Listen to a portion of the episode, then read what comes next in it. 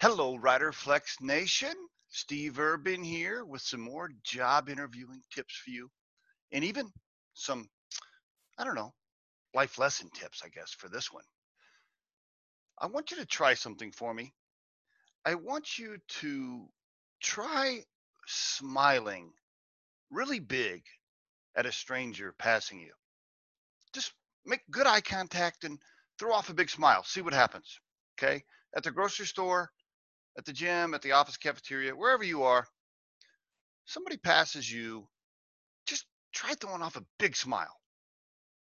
You know, smiles are like dopamine, right? Do- dopamine is that neurotransmitter that helps, you know, control the brain's reward and pleasure centers. It's powerful. Just try it. When you smile at somebody, I guarantee you 75% of the time they're going to they're going to smile back.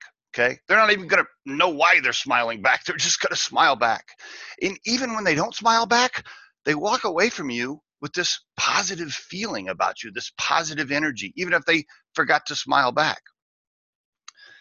Think about people you've you've seen uh, around the office that you may not have met, or maybe people in the gym, or or or you know people that uh, uh, that frequent the coffee shop you go to or whatever think about all these people you you you encounter every day that you see on a regular basis but you've never actually met. I guarantee you just think really hard about it you already have those people bucketed into negative or positive energy buckets in your own head. Think about that. Guarantee it okay? There's these people at the gym you can visualize them right? You already have them bucketed into negative or positive energies Okay. The reason you do, most likely, is because they've they've smiled at you. They've looked at you. They've acknowledged your presence. And so you probably have that person bucketed as a positive person, somebody you quote like. Now think about that guy at the office that never looks up, never acknowledges your presence, has never smiled at you, has never said hello to you.